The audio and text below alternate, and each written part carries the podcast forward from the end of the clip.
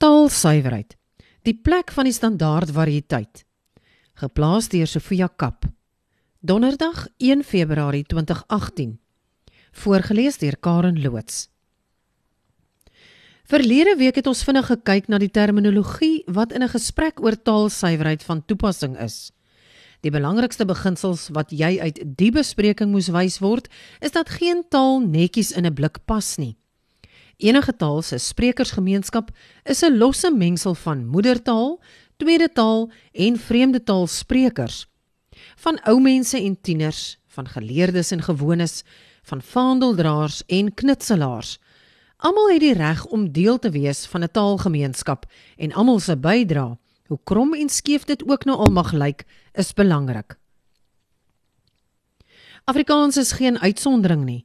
Taalkundiges is al dekades lank besig om die variëteite van Afrikaans te bestudeer.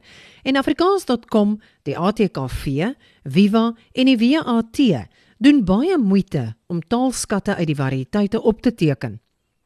Dit is vir ons almal interessant en bemoedigend, want dit wys vir ons dat die taal sprankel en woeker en leef. Maar Waar pas standaard Afrikaans dan in hierdie prentjie in? Wat is die funksie daarvan en hoe moet 'n mens dink oor die feit dat slegs standaard Afrikaans op skool in taalkunde klasse aan leerders oorgedra word? Is dit nie 'n bietjie hoevaardig om een variëteit bo al die ander te verhef en dit aan die sprekers van variëteite voor te hou as die ideale vorm van die taal nie? Kom ons begin by die persepsie dat die standaardvorm van enige taal die beste vorm is. Uit 'n sosio-linguistiese oogpunt is geen enkele vorm van enige taal beter of slegter as die ander nie. Die primêre doel van taal is dat dit sprekers in staat moet stel om te kommunikeer. En as kommunikasie plaasgevind het, het taal sy doel gedien. 'n Mens hoor baie die argument dit maak nie saak hoe ek spel nie. Mense kan my verstaan.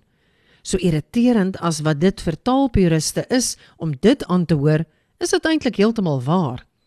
As ek onmiddellik met 2 D's en 1 L eerder as onmiddellik met 2 D's en 2 L's skryf, het ek kwaliek my leser oor 'n begripsafgrond gestuur.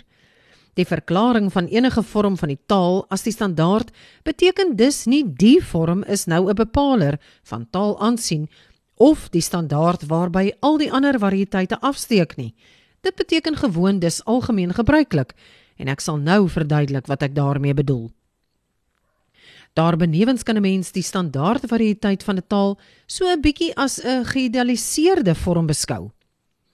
Taalkundiges verskil hieroor maar ek ken byvoorbeeld nie 'n enkele spreker van Afrikaans met die moontlike uitsondering van Rian Kruiwagen wat elke oomblik van elke dag standaard Afrikaans praat nie.